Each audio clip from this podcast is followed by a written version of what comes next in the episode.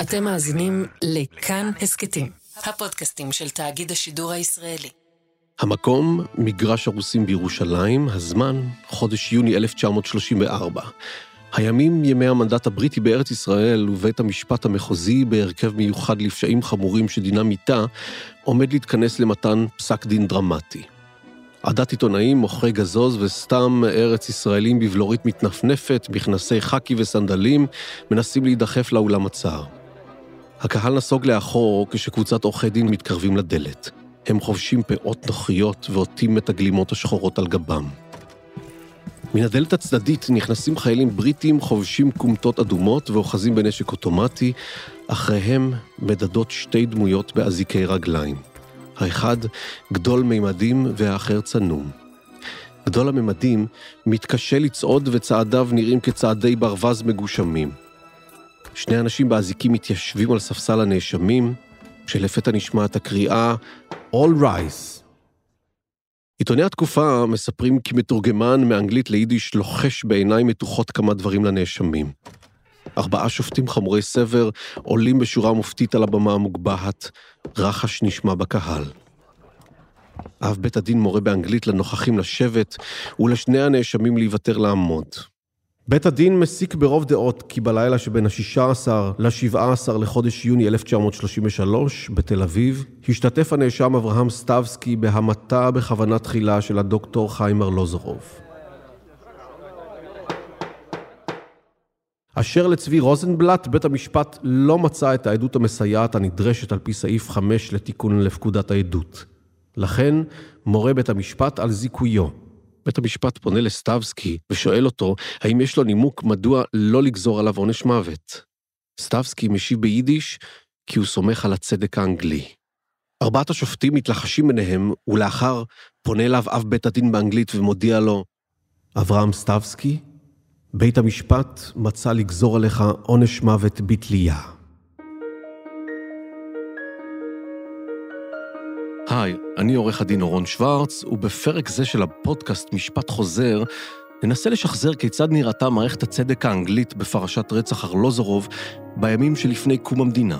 כיצד ניהלו חוקרי המשטרה הבריטית חקירות נוסח הסקוטלנד יארד במזרח התיכון, אבל בעיקר ננסה להבין מדוע תעלומת רצח ארלוזורוב נותרה בלתי פתורה.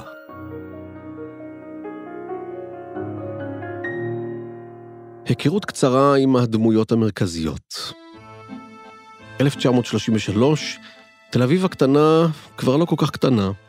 עיר קוסמופוליטית, טיילת על החוף, בתי קפה, אמנם עדיין בלי וי-פיי, אבל עם קזינו חוקי על חוף הים ותל אביבים, אז כמו היום. 40 מעלות בצל, אבל בלי מזגן, איך לא, אוהבים את החיים הטובים. לתוך העיר התוססת הזו מגיע הדוקטור חיים ארלוזורוב. אבא היה מטאור פוליטי. זהו שאול ארלוזורוב, בנו של חיים ארלוזורוב המנוח. הוא היה בן שלוש כשאביו נרצח. הוגה דעות, משורר מצד אחד ומדינאי מצד שני, מדבר בעוצמה בלתי רגילה בעברית רהוטה, ומביע דעות בלתי שגרתיות, דעות עם מעוף ועם חזון. הדוקטור חיים ארלוזורוב היה אחת מן הדמויות המרכזיות של מפלגות המרכז-שמאל ביישוב העברי בארץ ישראל. בשנת 31 הוא נבחר בקונגרס להיות מזכיר המחלקה המדינית, כלומר שר החוץ של המדינה בדרך. ב-30 לינואר 1933 מזמן פאול פון הינדנבורג, נשיאה האחרון של רפובליקת ויימאר בגרמניה, את אדולף היטלר וממנה אותו לקאנצלר גרמניה. עתה נפתח הפרק האפל בתולדות יהודי אירופה. עתה חיים ארלוזורוב חש חובה לפעול. והוא רואה את מה שקורה בגרמניה, שהמפלגה הנאצית מתחילה לטפס, בחירות אחרי בחירות, היטלר בראשה, והוא אה, מתחיל לנבא שחורות. אז קורה המקרה המיוחד שדוקטור שכט, שלמד יחד איתו באוניברסיטת ברלין בזמן שהוא עשה את הדוקטורט שם, איפשהו נוצרה ביניהם כאין ידידות, זה היה לפני שהנאצים עולים, ושכט לא היה נאצי, היה אנטי-נאצי, אבל הפך להיות מהכלכלנים הבכירים של גרמניה, ומתמנה על ידי היטלר ב-33 להיות שר הכלכלה בממשלה של הנאצים, הממשלה הראשונה. ואז, ביחד עם הסכנה הגדולה והפחד הגדול שנוצר מה יקרה ליהדות גרמניה, והחשיבה הכלכלית שהייתה בו באופן רציני ביותר, והמחסור בכספים שהיה חלק בלתי נפרד מהחשיבה הפוליטית של ארץ ישראל, היה מצב קשה. אלה השניים חוברים, והיטלר באחד מהנאומים שלו אומר שהוא uh, היה רוצה לראות היהודים שיסולקו מגרמניה.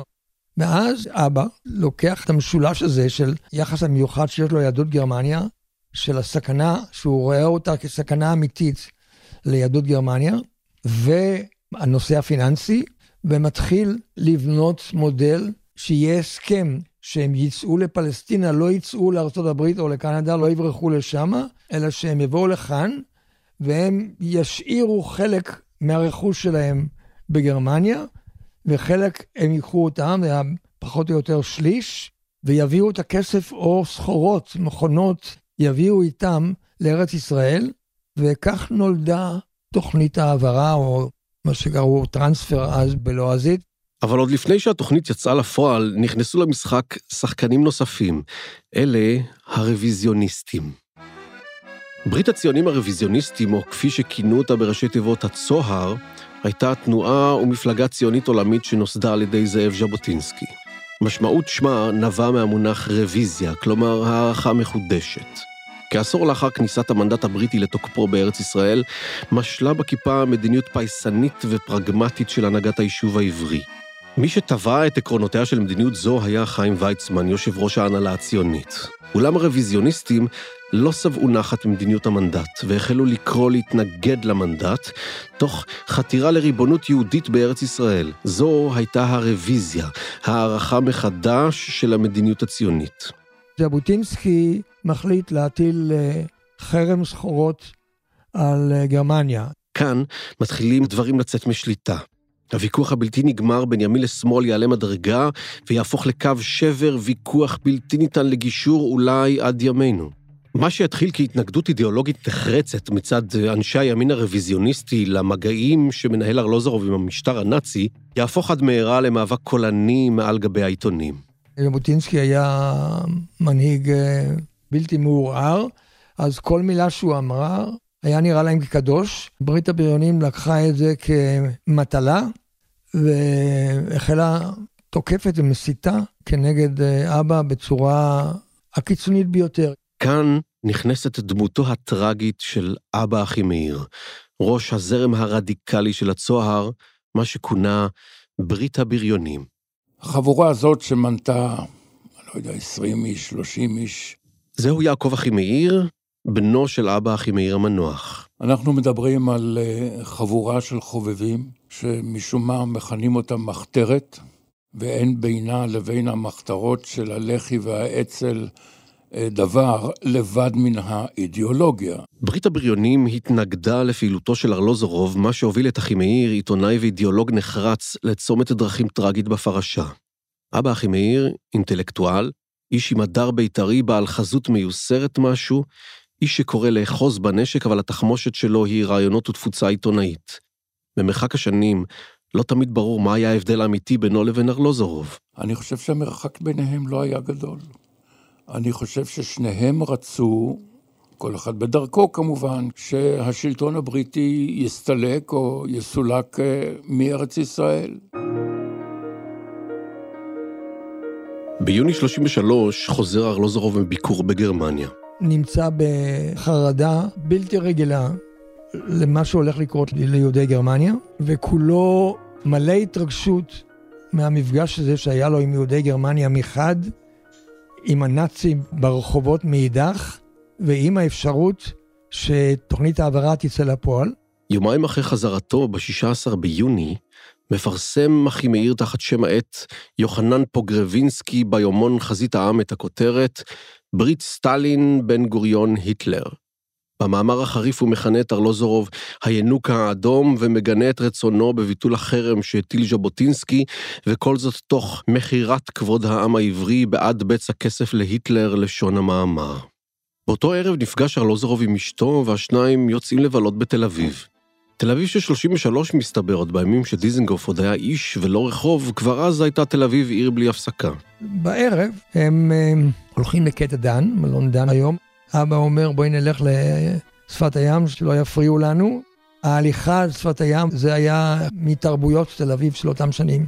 אבל דווקא במקום הזה של התל אביבים, שכבר לפני מאה שנה ידעו לרבוץ על החוף, עומדת להתחיל הדרמה שתזעזע את היישוב העברי ולאחריו את מדינת ישראל בוויכוח שלא נגמר עד היום. היה שביל שיורד לשפת הים, והם מתחילים ללכת צפונה, ואחרי אה, זמן מסוים אימא אה, אה, מרגישה ששני אנשים הולכים אחריהם. הם עוצרים במקום שעומד להיקרא לימים, איך לא, רחוב ארלוזורוב, והיכן שניצב היום מלון הילטון תל אביב. עכשיו, מה שנראה היה כמו סתם שני סטוקרים, הופך לסרט אימה.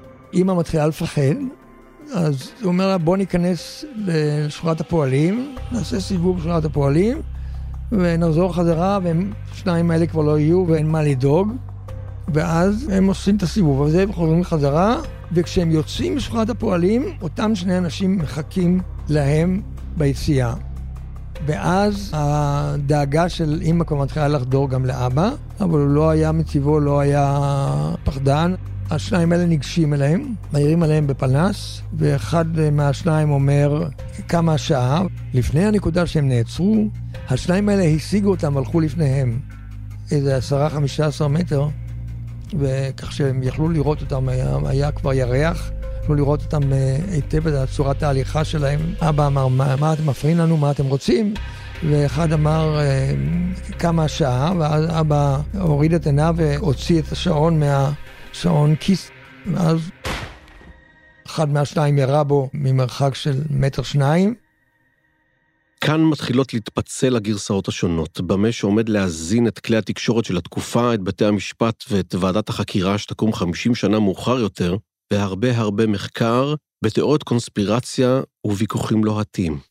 וברחו לכיוון השביל שעולה למעלה, ואימא רצה לקטע דן, למלון, צעקה ירו בארלוזורוב, אנשים רצו למטה, היא חיכתה למשטרה ולאמבולנס, והאנשים רצו למטה, לאחד מהאנשים היה רכב, הכניסו אותו לתוך רכב קטן, כופפו אותו ונסעו להדסה, שוטר מספר 1454, שמואל בן קדיש שרמייסטר, גיל 24, דתו ישראלי.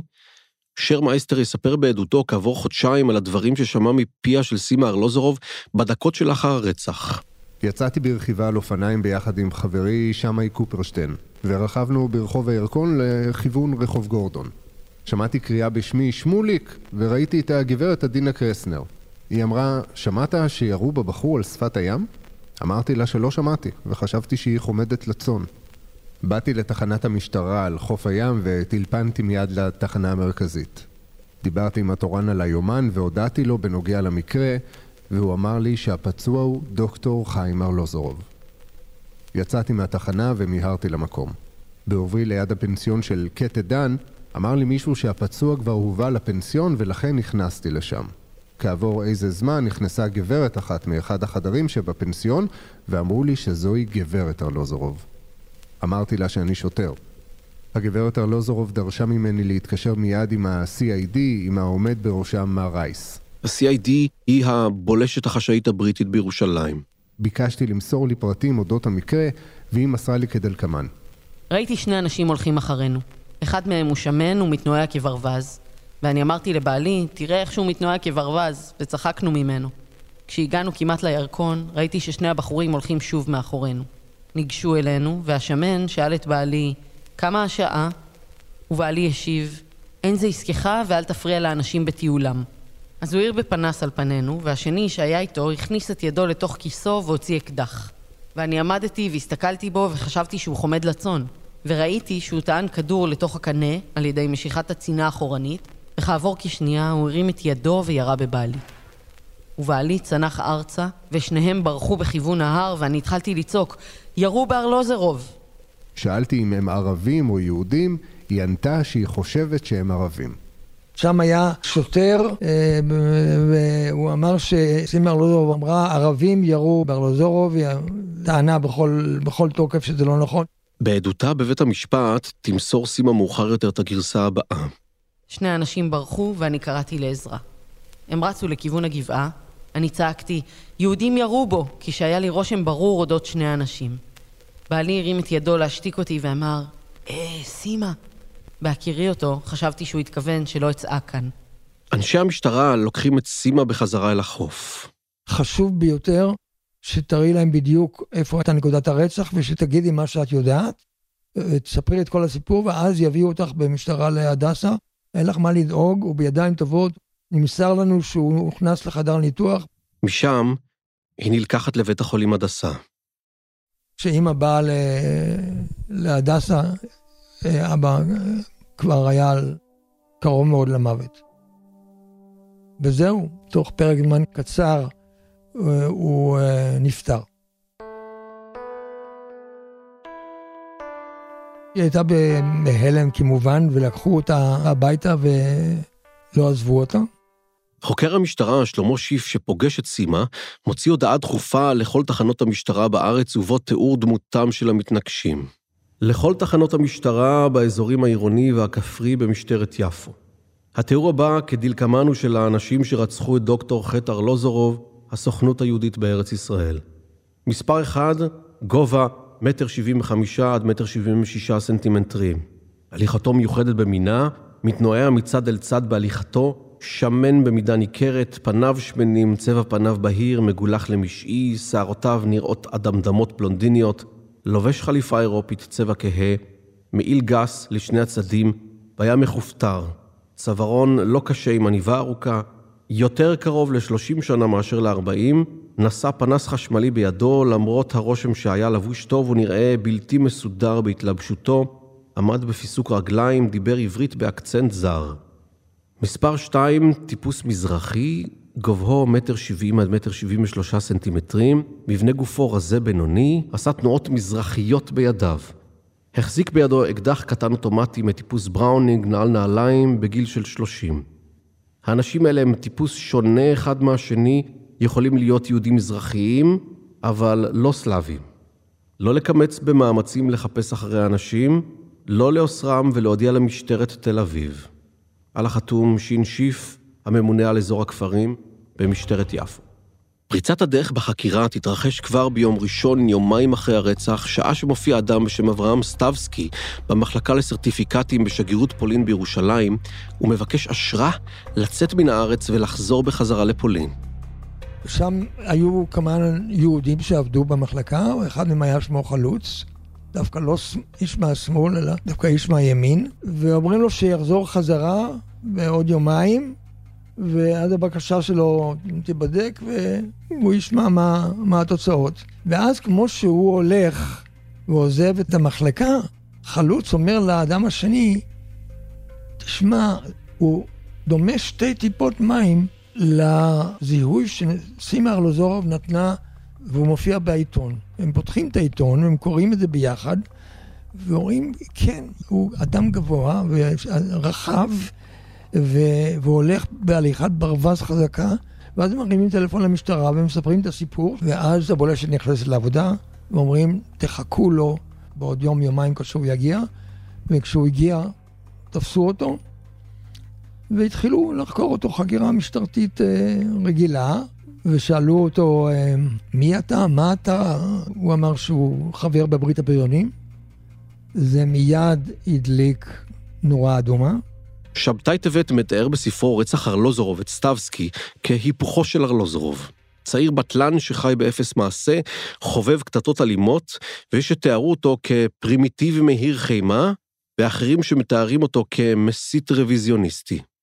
סטבסקי יוצא הצבא הפולני, איש תנועת בית"ר, הוא פוגש את אבא אחימאיר בספטמבר 1932 בוורשה, שעה שאחימאיר נושא הרצאות ונאומים באספות פומביות. סטבסקי רואה בו מעתה סוג של גורו ומכנה אותו הגנרל אחימאיר. בהשראתו עולה סטבסקי לארץ ישראל במרץ 1933, שלושה חודשים לפני הרצח, והשניים הופכים למעין זוג מוזר. חברות נפש נקשרת בין אבא אחימאיר לסטבסקי, והשניים חולקים מגורים משותפים בצריף דל בתל אביב, בזמן שרעייתו של אחימאיר חולה במחלה קשה, ובתם הקטנה נמסרת לאימוץ.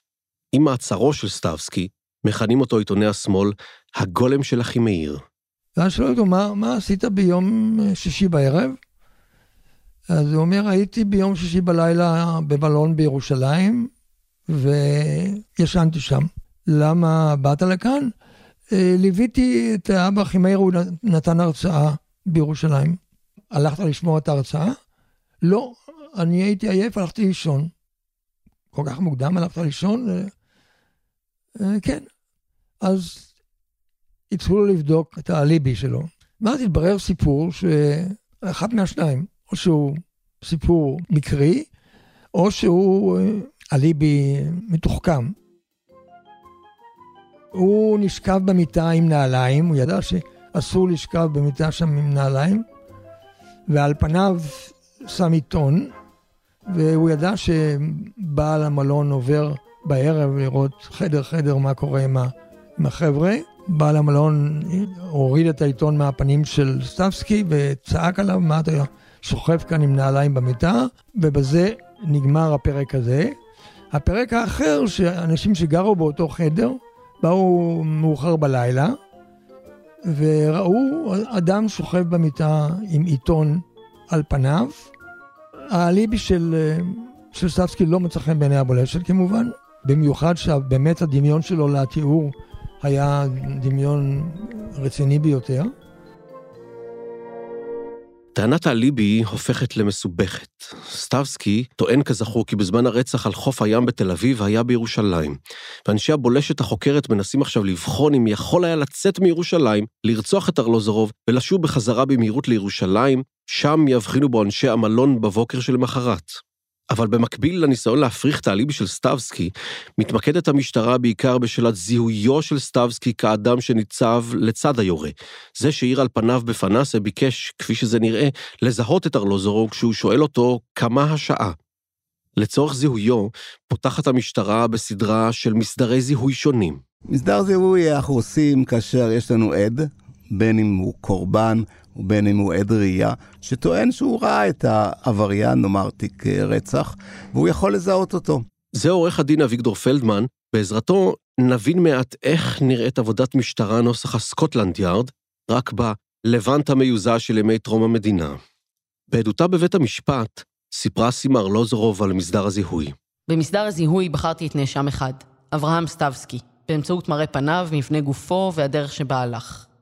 הלכתי פעמיים לאורך שורת האנשים במסדר הזיהוי, ואז ביקשתי מהם ללכת, והצבעתי פעמיים על נאשם אחד. בחרתי כמה אנשים נוספים וביקשתי מהם לומר, כמה השעה? נאשם אחד, שנמנה על אלה שביקשתי מהם לדבר, אמר שהוא אינו יודע עברית. הוא רק חזר על המילים, ואני אמרתי שאינני יכולה להיות בטוחה כי זהו קולו, משום שקל מאוד לעוות את הקול. אני חושבת שסטבסקי עיוות את קולו במסדר. במהלך מסדר הזיהוי, מסר מפקד המסדר לסטבסקי הודעה. הקראתי את המכתב הנ"ל לפניו, והוא הצהיר לפניי, אינני יודע למה צריך עורך דין ואין לי צורך באף אחד, ועל זה אני חותם. א' סטבסקי. החלטה זו של סטבסקי לימים תייצר תיאוריית קונספירציה בלתי פתירה עד היום. מה שמאוד חשוב, שעורך הדין של החשוד יהיה נוכח במסדר הזיהוי. אי נוכחות של עורך הדין עשויה לפסול מסדר זיהוי. ראש צוות החקירה, רוברט סטפורד, יעיד לימים ויספר על מסדר הזיהוי ששימש קריאה מרכזית במשפט הרצח. היא הלכה עימי לאורך שורת המזוהים, וכשהגיעה לנאשם אחד היא נעצרה והצביעה עליו. היא אמרה באנגלית, זהו לא האיש שירה בבעלי, זה האיש שהיה איתו.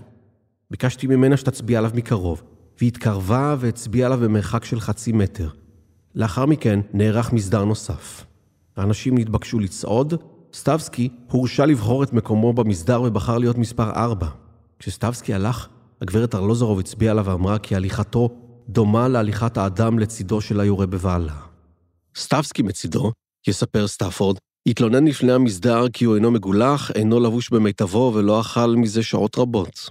אבל כאן, לראשונה בחקירתו הנגדית, ימסור סטפורד כי בשעה שהגברת ארלוזורוב זיהתה לראשונה את סטבסקי במסדר הזיהוי, הוא אחז בה וגם הדגים בבית המשפט כיצד, או בלשונו בעדות, At the first identification, I had to support Mrs. Arlozorov.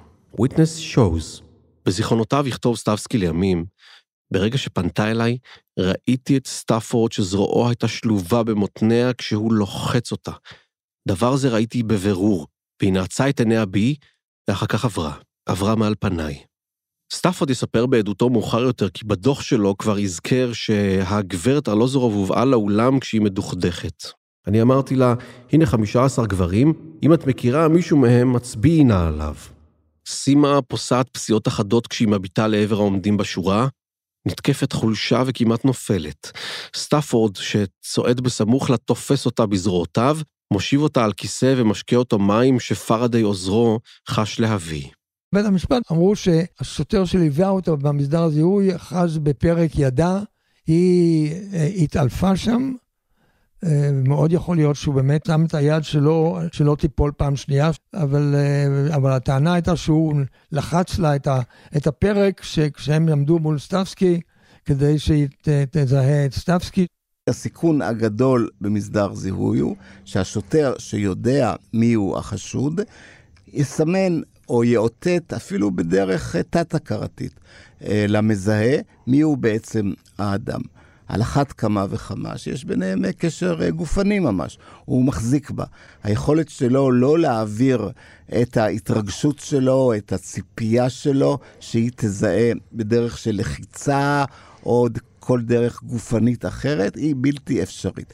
יותר מזה, פה באמת אה, טוען אה, החשוד אה, שהוא ראה במו עיניו שהשוטר סטאפורד לוחץ בזרועה. כאשר הם עוברים אה, על פניו. כך או אחרת, מסדר הזיהוי הזה, שהיה ראייה מאוד מרכזית אה, בתיק, אה, היה להבנתי בימינו נפסל. לאמא לא היה ספק, עד הימים האחרונים לפני מותה, שמי שהזיעתה הוא האדם, וההתעלפות שלה באה מה, מהמראה של האדם שרצח את בעלה. סימה ארלוזורוב נתנה עוד סימן אחד באנשים שהיו על החוף וטענה שהייתה לו תכונה לא שגרתית. הילוך מוזר הילוך ברווז. מתבצעת אה, פעולה אה, לא שגורה, כאשר כל המשתתפים במסדר זיהוי מתבקשים על ידי השוטר ללכת במעגל כדי שהיא תזהה את ההילוך המיוחד אה, שהיה ליורה. היא אכן מזהה את ההילוך המיוחד. לכאורה נאספים כנגד סטבסקי כמה וכמה קומות של ראיות זיהוי. היא מזהה אותו, את כתבי פניו, היא מזהה את לבושו, חליפה אלגנטית, היא מזהה את הליכתו, והיא מזהה את קולו גם. אז uh, לכאורה מצבו ביש, אבל כאשר אנחנו מסתכלים על כל אחד ואחד מצורות או מאופני הזיהוי הללו, אנחנו מגלים שכולם היו בעצם כושלים. הזיהוי היה כושל בגלל האחיזה בידה על ידי השוטר, הכל איננו יכול לשמש כזיהוי ברור, ההליכה גם היא לא יכולה לשמש כזיהוי ברור, כך שבפנינו בעצם כל אחד ואחד מסיבותיו שלו, של זיהוי נכשל בעצם. ואולי הערה נוספת מנקודת המבט שלנו כאן בעשור השני למאה ה-21, שיטות עבודה משטרתיות שנתפסות בעינינו כיום כשיטות נפסדות, לא בהכרח נתפסו ככאלה לפני מאה שנה. יש לזכור ששיטות זיהוי מדעיות היו בראשית המאה ה-20 עדיין מדע צעיר, נוסח האינטואיציה של שרלוק הולמס. נניח בינתיים את uh, סטבסקי בצד. אתה מרכזת המשטרה את מאמציה באיתור האיש שלחץ על ההדק לצידו של סטבסקי. כאן נכנסת לתמונה אישה מסתורית. לאחר פרסום מעצרו של סטבסקי, תתייצב במשרדי הוועד הפועל של ההסתדרות אישה צעירה, רבקה פייגין שמה. מילה קצרה על השיוך הפוליטי של ההסתדרות. ההסתדרות השתייכה אז כהיום לצד השמאלי של המפה, בעידן שנחלק לסוציאליסטים משמאל, לרוויזיוניסטים מימין, אבל נחזור לרבקה פייגין. לטענתה, יש לה סודות מהחדר של הרוצחים.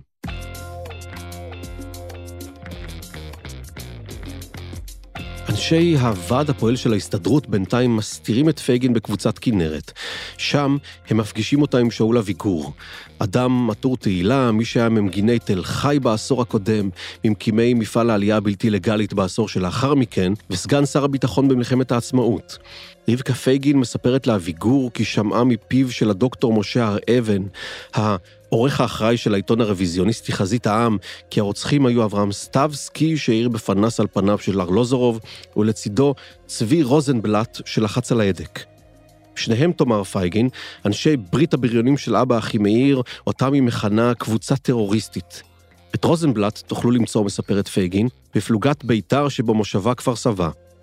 אביגור יספר לימים שחש שלא בנוח עם עדותה, לכן הוא יבקש אחר דעה נוספת. האיש הבא שיפגוש אותה יהיה אליהו גולומב, המפקד הבלתי מוכתר של ההגנה. גולומב ימהר ויעביר דוח לבן גוריון. בדוח יכתוב כי היא בחורה שהייתה אצלם ותפסה מקום חשוב, ולפי דבריה, אבא אחימאיר וחבריו רצו למשוך אותה אליהם, והם היו מספרים לה הכל. לאחר רצח החלה להרגיש ספקות בדרך הרוויזיוניסטים. עכשיו, נותר לפתור בעיה נוספת. כיצד מעבירים את עדותה למשטרה מבלי שיוודע כי ידם של אנשי המחנה של בן גוריון נפגש עימה? אנשי הוועדה בוחרים בתרגיל חובבני. הם שולחים מכתב אנונימי למטה המשטרה, ובו נכתב כי בעלה לשעבר של רבקה פייגין, אדם בשם משה מנדל, קומוניסט בדעותיו, הוא רוצחו של ארלוזורוב. אכן דרך משונה ועקלקלה להפגיש את חוקרי המשטרה עם פייגין. אחד מחוקרי התיק, יהודה ארזי שמו, מקבל לידיו את המכתב, מאתר את בעלה לשעבר של פייגין, משעה שברור לו שהאקס לא דומה בכלל לתיאור שתיארה סימה ארלוזורוב, הוא משליך את המכתב לארכיון, ומן הסתם מקלל את הטרדן שמעסיק את המשטרה בשטויות. על התרגיל הזה חוזרים אנשי הוועדה בשנית. ארזי, למוד הניסיון, מן הסתם משליך לארכיון גם את המכתב השני. כשגם זה לא עובד, מחליטים אנשי הוועדה ליצור קשר ישיר עם ארזי. המשימה מוטלת על אדם בשם יוסף דקל, איש הוועד הפועל. דקל רומז לארזי ברמז עבה כי עליו לחקור את רבקה פייגין בקשר לבעלה לשעבר. ארזי, למוד הניסיון, אומר לדקל שיפסיק לבלבל לו את המוח. לוועד הפועל אין מוצא, הם מחליטים לטפס למעלה. אנשי הוועדה מחליטים לפנות לבכור שטרית, מי שלימים יהיה שר המשטרה הראשון, ובשנות ה-30 יהיה קצין חקירות מבטיח, לימים עורך דין ושופט מחוזי.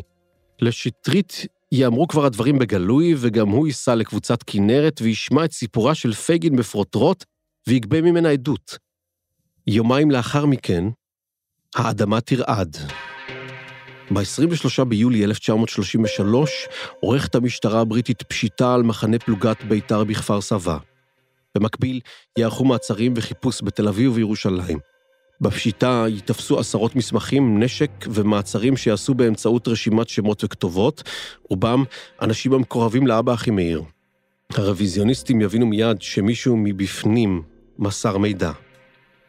צבי רוזנבלט נעצר, ומיד מועמד למסדר זיהוי בפני סימה ארלוזורוב. כעבור שבועות אחדים יועמד לדין, באשמה לפי היה האיש לצידו של סטבסקי, וירה בארלוזורוב. בינתיים התקשורת של שנות ה-30 מנהלת קרב צהוב. עיתוני השמאל סוקרים בהרחבה את סיפורי הזוועה של פייגין, אבל עיתוני הימין נושאים לרבקה פייגין מסע של שיימינג 80 שנה לפני שהמושג האינטרנטי הזה הומצא. עיתוני הימין יחשפו כי פייגין הייתה פרובוקטורית ידועה. כתבת פרלמנטרית בעיתון אנטישמי, פקידה במשטרה החשאית הרומנית, וכי יחד עם חברה קומוניסטית פרצה למשרד הארץ-ישראלי בבוקרשט, גנבה מסמכים, העלילה את מעשה הפריצה על אחרים, וכל זאת בכדי לחולל מהומה. אנשים שהכירו אותה יתארו אותה מעל דפי העיתונות כקלפטומנית, ובעיקר כנימפומנית. אחרי מסע רצח האופי שנעשה לפייגין בעיתונות, התובע מבין היטב שלהעלות את הגברת פייגין על דוכן העדים כעדת תביעה תהיה התאבדות. פייגין, בעזרתו האדיבה של הוועד הפועל, תחזור לרומניה, ושם ייעלמו עקבותיה לעד. עם סיום החקירה, יבקש הכתר האנגלי להגיש כתב אישום כנגד סטבסקי ורוזנבלט, את אבא אחימאיר יבקש הכתר להאשים בהסתה לרצח. אבי נעצר בגלל המאמרים הלוהטים שלו נגד השלטון הבריטי וכולי. זהו יעקב אחימאיר. וכמובן המחנה השני אה, כאילו סייע ביצירת התואנה, התירוץ, מדוע יש לעצור את אבי המנוח, משום שהוא היה נגד סוציאליזם, משום שאולי הוא התווכח עם חיים ארלוזורוב וכולי וכולי, וברית הבריונים וכולי, אז זה יצר איזה מין מרקם כזה שנסיבתי, שבוודאי הם, הוא וחבריו, אה, קשורים ברצח הזה. אבל בניגוד לימינו אנו בישראל, לכתר האנגלי, גם שעה שהוא בלבנט המיוזע, יש מערכת משוכללת של איזונים ובלמים. בפלסטינה, כמו ביתר מדינות השיטה האנגלו-אמריקאית, לא ניתן להגיש כתב אישום ללא אישורו של חבר מושבעים גדול. במושבות הכתר האנגלי, התחליף למושבעים יהיה שופט חוקר. אביגדור פלדמן מספר. בישראל, משום שאנגליה פסלה בישראל את שיטת המושבעים, בגלל ההנחה שמושבעים במדינה שהיא יהודית וערבית, היהודים יזכו את היהודים והערבים את הערבים. היא בחרה בהליך אחר, מתמנה שופט, הוא בודק את הראיות יותר מזה. הוא גם יכול להורות למשטרה להוסיף ולגבות ראיות. להשלים ראיות, להסביר מדוע יש סתירות בראיות. הליך שלהבנתי הוא הליך טוב, אה, הוא קיים עדיין בישראל במה שנקרא חקירת מקרי מוות. כיום בישראל, כשהמדינה רוצה להגיש כתב אישום, היא שולחת את המתמחה למזכירות בית המשפט. אבל אז, בארץ ישראל תחת שלטון המנדט, ועד שבוטל הליך חשוב זה בשנת 1958, עמוק בתוך המדינה היהודית, הליך זה היה מחסום לא פשוט. לימים, כך עולה, חייו של אבא אחימאיר ניצלו בזכותו של הליך זה. בסיום ההליך בפני השופט החוקר, מתיר בית המשפט הגשת כתב אישום בגין עבירת הרצח כנגד סטבסקי ורוזנבלט. אבל את אבא אחימאיר, שהיה עצור חודשים ארוכים באשמת מעורבות להסתה לרצח, פוטר בית המשפט ומורה לשחררו. עד אותו רגע, מעורבותו של אחימאיר ברצח הייתה עדיין בסימן של עננה כבדה. העובדה ששהה עם סטבסקי בירושלים בזמן הרצח שבוצע בתל אביב, הייתה האליבי השברירי של שניהם. יש לזכור שבימי החקירה הראשונים נתפס סטבסקי כמעין תאום סיאמי של אחימאיר. השניים התגוררו יחדיו באותו החדר השכור בתל אביב, ואילו האליבי שמסר סטבסקי, כי שהה יחד עם אחימאיר בליל הרצח בירושלים, עמד כנגד עדות של בעל הבית מתל אביב, שמסר שראה את שניהם בחדר שהזכיר להם. כך מתאר זאת יעקב אחימאיר, שממשיך וחי את הטראומה הזאת כטראומה משפחתית. היו אנשים שראו את אבי בירושלים, יכלו לומר זאת, יכלו לגלות זאת ולפתור, איך לומר, את כל הבעיה בלשון המעטה. ואכן, עם איתורו של רוזנבלט וסימונו כחשוד בירי עצמו, והיעדר הראיות לנוכחותו של אחימאיר בתל אביב, והיעדר ראיה מוחשית לסיוע לשידול ישיר לרצח בידי אחימאיר, השופט החוקר פוטר את אחימאיר מלהשיב לאשמה ומורה לשחררו. אך גם השופט החוקר לא יודע שמיד עם סיום ההליך הזה כנגדו, ימהר הכתר האנגלי ויורה להעמידו לדין בעבירה אחרת, חברות באגודת סתר של ברית הבריונים. עם הגשת כתב האישום כנגד הנאשמים ברצח וכנגד אחימאיר, ממהר זאב ז'בוטינסקי, שמבין את הסכנה שבהפיכתו של המשפט למשפט פוליטי, ותר אחר סנגור בעל שם שיאות לנהל את ההגנה במשפט. הוא מאתר את אחד מגדולי הסנגורים מימי המנדט, הורה סלומון. בריסטר בעל שם שחי שנים אחדות בארץ ישראל בשנות ה-20 וחזר ללונדון, עתה הוא מתבקש לשוב למשימת חייו. אני חושב שז'בוטינסקי חתר לכך שהמשפט יתנהל לפי כללי הפרוצדורה המשפטית. מדובר כאן בעניין פלילי, ישנם כאן נאשמים, צבי רוזנבלט ואברהם סטפקסי, זיכרונם לברכה, ותפקיד הסנגוריה הוא לחלץ אותם, לגרום לזיכוי שלהם, בגלל טעמים משפטיים יורידיים, לא בגלל התנצחות אה, אה, פוליטית. הוא לא רצה להפוך את המשפט הזה למשפט פוליטי, בסופו של דבר הוא צדק. המשפט שהתנהל עתה במשך חודשים ארוכים ומתוחים הופך לאירוע המתוקשר ביותר של היישוב העברי הקטן בשנות ה-30. סטבסקי ורוזנבלט הועמדו לדין בפני בית המשפט לפשעים חמורים בירושלים. בדין ישבו השופטים אבן קורי ואוליבר פלנקט הבריטים, יוסף משה ולרו היהודי ואלי חסן הערבי. מטעם התביעה הופיעו התובע הכללי הארי הרברט טרוסטד וסגנו מוסא עלמי. הנאשמים היו מיוצגים על ידי עורך הדין הורה סמואל הנודע. אבל שעה שבית המשפט מן האסכולה הבריטית מנהל משפט פלילי כהלכתו, מתנהל מחוץ לאולם הדיונים דיון פוליטי מדמם. אבי וחבריו השתמשו בביטוי לגבי פרשת רצח ארלוזורוב כעלילת דם, כאשר הצד השני, הצד האחר, בהשוואה למחנה שבו היה אבי, כל כך אה, תמרץ את העלילה הזאת במאמרים, בנאומים, ידועה אמירתו של דוד בן גוריון שהיה בפולין, היה אז כנראה במסע של הרצאות או עסקנות בפולין בקרב קהילות יהודיות. אז הוא, כשהיה בפולין, עם אמצעי הקשר שהיו אז, בלתי מפותחים בהשוואה לימינו אלה, כבר האשים את, את אביו ואת את חבריו ברצח ארלוזורוב, מבלי שידע, מבלי שאף אחד ידע. עם פתיחת שלב שמיעת הראיות בתיק, משליך הורה סמואל, סנגורם של רוזנבלט וסטבסקי, פצצה משפטית. עצור בפרשת רצח אחר, ערבי תושב יפו בשם עבדול מג'יד, רועם סמואל בקולו, מודה בחקירתו במשטרה שהוא וחברו עיסא דרוויש היו רוצחיו של ארלוזורוב.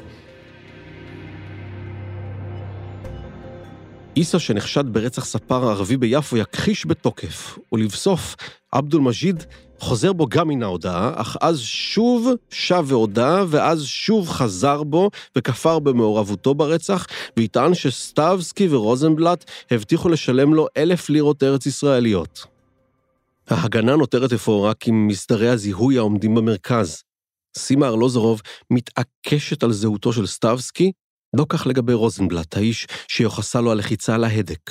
היו לה ספקות לגבי אה, רוזנבלט. הוא היה נראה אה, ישראלי רגיל, בלי שום אה, סימנים מאפיינים, לא בהליכה ולא בגוף.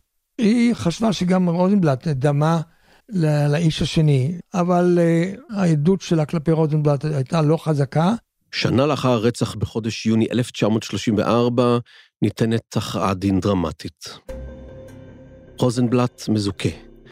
סטבסקי מורשע ונידון למוות בתלייה. העיתון דבר תיאר את רגע הכרעת הדין בכתבה ומאמר פרשנות ב-8 ביוני 34. במאמר קובל סופר העיתון על כך שבית המשפט לא הניח לצדדים להפוך את המשפט לפוליטי, אלא דן כפי שיש לדון בתיק פלילי. הסנגוריה ניסתה להוכיח כי המטרה הייתה דווקא הגברת ארלוזורוב, וכי הרוצחים ביקשו לאונסה, התנקשות מינית כפי שכונה המניע בימים ההם. על פסק הדין ששלח את סטבסקי אל הגרדום חתומים שלושה שופטים, שני שופטים אנגלים, קורי ופלנקט, ושופט ערבי חסנה. השופטים הוציאו תחת ידם הכרעת דין קצרה ובלתי מנומקת. הם מקבלים את זיהויה של סימה ארלוזורוב את סטבסקי, ודוחים לחלוטין את הודעתם של עבד אל-מג'יד ועיסא דרוויש ברצח. ואולם שופט רביעי, כפי שהיה נהוג בתיקי פשע חמור שדינם תלייה, מזכה את סטבסקי ומקבל את טענות ההגנה. השופט המזכה היהודי יוסף ולרו קובע בין היתר כי זיהויה של סימה ארלוזורוב, גם אם נעשה בכוונה טובה כלשונו, שגוי. והוא מקבל את טענת האליבי של סטבסקי, דוחה את טענת המניע של סטבסקי להתנקש בחיי ארלוזורוב, וקובע כי הפשע לא היה פוליטי, אלא התקפה בנאלית לשם מטרות מיניות, לשון פסק הדין. סטבסקי, שחייו כעת תלויים מנגד, מערער לבית המשפט העליון. בית המשפט העליון יושב עתה ומסכם עדויות שנמשכו על פני אלפי עמודי פרוטוקול, עדותם של 50 עדי תביעה, 77 עדי הגנה ו-100 מוצגים. שופטי הערעור של סטבסקי יהיו עתה שלושה שופטים אנגלים. הורה סמואל, סנגורו של סטבסקי, מתמקד בטיעוניו בעיקר בשאלת מסדרי הזיהוי השונים. העובדה שסימה ארלוזורוב צופה בתצלומו של סטבסקי לפני המסדר החי, והעובדה שסטאפורד, ראש צוות החקירה, תומך בזרועה במהלכו. באותו הזמן, נשמעים גם קולותיהם של הרבנים הראשיים לארץ ישראל ולתל אביב, הרב קוק והרב יעקב מאיר. אלה לא הסתירו את דעתם בדבר חפותו של סטבסקי, וקראו לציבור לומר תהילים לשם זיכויו. לאחר 13 חודשים מיום הרצח, מוציא בית המשפט העליון פסק דין שמותיר יותר שאלות מתשובות. בית המשפט העליון מקבל את כנות זיהויה של סימה ארלוזורוב סטבסקי, וקובע כי אילו היה המשפט נערך באנגליה, היה סטבסקי מורשע ונידון למיתה. ואולם החוק השורר בארץ ישראל המנדטורית, קובעים השופטים, אינו מאפשר לקבוע ממצא במשפט פלילי בהסתמך על עדות אחת, ויש צורך בעדות מסייעת משמעותית. זו, קבע בית המשפט, איננה בנמצא. בית המשפט העליון גם לא חוסך מילים קשות מההגנה, וקובע שעדותו של עבדול מג'יד הייתה לא פחות מקונספירציה, שביקשה להדיחו לעדות שקר, ואגב כך גם דוחה לחלוטין את הטענה כי הרצח נגרם כתוצאה מניסיון לתקוף את סימה תקיפה מינית. סטבסקי מזוכה. זיכוי חמוץ פנים, כזה שמותיר יותר תהיות מאשר מסקנות נחרצות, ועדיין כללי הצדק הבריטי יודעים היטב מהו ספק סביר.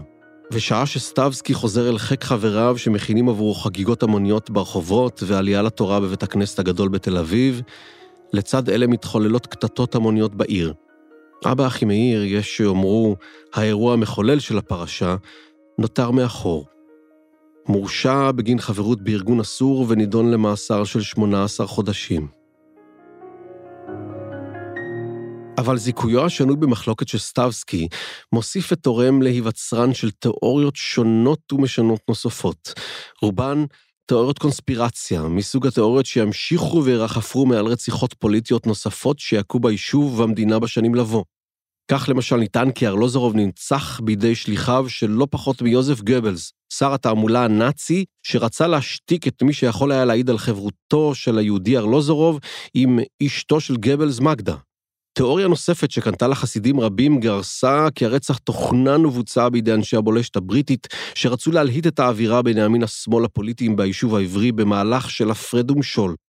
סביב זהות הרוצחים נותרה אפוא תעלומה, ולאחר הזיכוי הופנתה אצבע מאשימה כנגד מנהלי הליך החקירה המשטרתית. אחת הביקורות על התנהלות הבולשת הבריטית בחקירת רצח ארלוזורוב היא בנוגע לקונספציה שהם אימצו. זהו גדי ורשה, איש משרד ראש הממשלה לשעבר, וכיום חוקר סוגיות במדיניות הביטחון של ישראל באוניברסיטת חיפה. כעבור יומיים הגיעה פיסת מודיעין ששינתה מבחינתם את כל התמונה, והפכה אותם למשוכנעים שהמבצע הוא איש ימין. החל מאותו רגע, כל המאמץ המודיעיני, כל החקירות, את כל האנשים שמזמנים, הכל מכוון לצד ימין, כי כך גם בסופו של דבר התנהל המשפט. אם כל חטאת של איש מודיעין זה קונספציה. כל האנשים חוטאים בזה, כולנו חוטאים בזה, רק שמדובר במודיעין, מדובר בחיי אדם. במקרה הזה, רצח ארלוזורוב, הימין סיפק לבולשת את מה שנקרא החשוד המיידי. אבל הוויכוח הפוליטי בין ימין לשמאל נותר מבעבע ומותיר פצע פתוח. והעלילה הזאת אה, נמשכה לא רק בתקופת המשפטים תחת השלטון הבריטי בארץ ישראל, אלא היא נמשכה גם אחרי קום המדינה. זאת אומרת, היו אנשים שדאגו שהיא לא תרד מהכותרות, אני אומר מהכותרות, אלא מה, מה, מה, מהוויכוח הפוליטי, האידיאולוגי, הרעיוני, שתמיד היה לוהט אצלנו. זאת אומרת, לא רק שנסתיימו המשפטים, וידיד המשפחה, עורך הדין שמואל תמיר, זכרו לברכה, הגיש תביעות אה, על אה, לשון הרע. כל מי שפגע באבי המנוח ובחבריו ואמר שהם היו רוצחי ארלוזורוב, ותמיד כמובן בית המשפט הצדיק את התביעה הזאת. כך שזה נמשך ו- ונמשך. אה, הוא קרא את הנשים לשבת בכלא, אבל כמובן לא על רצח ארלוזורוב, על אה, דברים פוליטיים. זו רעייתו של אבא אחימאיר, סוניה, בהקלטה נדירה בקולה משנות ה-80 מתוך סרטו של יהודה קווה, לאחר האהבה, לאחר השנאה. וזה ליווה אותו כל החיים, זה אכל אותו, וזה ליווה אותו, זה היה ה... הידי פיקס שלו, הייתי אומרת, מוצדקת. וממש הוא התחנן התחנן שנבוא כולנו לקבר של לזרוב, ונבקש כולנו. הורידי, כולם זוכו, אבל לא, לא הדעת הקהל של רבים נשאר אותו דעת, באותה דעה. בשנות ה-80 למאה הקודמת מוקמת ועדת חקירה בידי ראש הממשלה דאז מנחם בגין המנוח. הוועדה שומעת עדויות, מעיינת מחדש במסמכים מעלי אבק, ובסופו של דבר קובעת כי סטבסקי ורוזנבלט לא רצחו את ארלוזורוב. את משפחת ארלוזורוב המסקנה הזו לא הניחה את דעתה, ובנו של ארלוזורוב עדיין מצביע בנחרצות על האשמים. דעתי, מי שאחראי והשם הראשי ברצח אבא זה אבא אחימאיר, שהוא הורה לסטבסקי, או אמר לסטבסקי, או רמז לסטבסקי, אה, שהיה טוב אם אה, חיים ארלוזורוב ייעלם מן העולם הזה, ו... ולכן בעיניי הוא השם הראשי. מנגד, גם בנו של אבא אחימאיר ממשיך וחי את הפרשה כטראומה ללא מזור. אני חושב שהוא כינה את הפרשה עלילת דם, מהסיבה הפשוטה והנכונה והאמיתית לעניות דעתי, משום שזו הייתה עלילה. אבל עבור משפחתו של ארלוזורוב, משהו מאותו המעגל נסגר על אותו החוף, ובאותו השבוע, 15 שנה מאוחר יותר. הימים, ראשית ימי מלחמת העצמאות. אני הייתי בטייסת הפלמ"ח בגליל, ב-11 ביוני 1948 אה, נכנסה ההפוגה הראשונה. כמה ימים אחרי זה, אני לא זוכר בדיוק תאריך מדויק, מפקד הטייסת אמר לי שיגאל אלון הורה לי לנסוע לתל אביב ולהתייצב במטה הפלמ"ח, ויש פה ג'יפ עם מקלע, והוא אמר לי, תנהג את הג'יפ והמקלע לתל אביב, תיקח מקלען, לקחתי מקלען מחטיבת יפתח מישהו, והגעתי לתל אביב והתייצבתי במטה הפלמ"ח. מטה הפלמ"ח היה באמצע קרב עם אנשי אצ"ל שהיו על החוף, שהם ירו על מטה הפלמ"ח, מטה הפלמ"ח ירו עליהם, והיו חילופי יריות די חזקים, והשער היה סגור. לא יכולתי להיכנס, אז התחבאתי בבית סמוך, ובשלב מסוים הפסיקו היריות, ואז ניגשתי לשער ודפקתי על השער, ויצא חייל, פתח לי, ואמרתי מה אני ומי אני, אז הוא נתן לי להיכנס, ואז התחילו שוב פעם יריות, ואמרו לי, קח רובה, ותעלה על המרפסת, את המרפסת שפנתה ארוכה כזו לאורך כל הקומה, והיא פנתה לכיוון אה, החוף. ואמרו, אל תחשוף את עצמך, הם יורים ישר, יורים באנשים, בונה. ומי שיורה עליך, תירה עליו. בשלב יותר מאוחר, פתחו באש של תותח אה, על האונייה, והאונייה התחילה לבעור. שם האונייה? אלטלנה.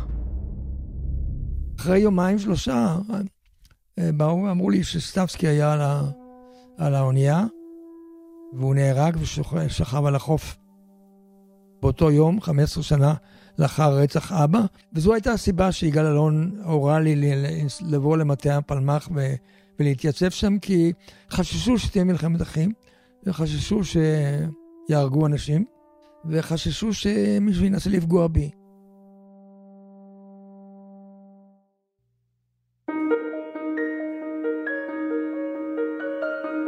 אז מי רצח את ארלוזורוב ולמה הפרשה הזו לא מרפה מאיתנו גם היום? דוד בן גוריון נהג לומר כי בישראל אין היסטוריה, משום שבישראל היסטוריה ממשיכה ומתעקשת להיות אקטואליה. תודה לניר גורלי העורך, לדניאל שמר על עריכת הסאונד, לרז חסון ולמאיה קוסובר על הקריינות. אני עורך הדין אורון שוורץ, וזה היה הפודקאסט שלי, משפט חוזר. ניפגש בפרקים הבאים.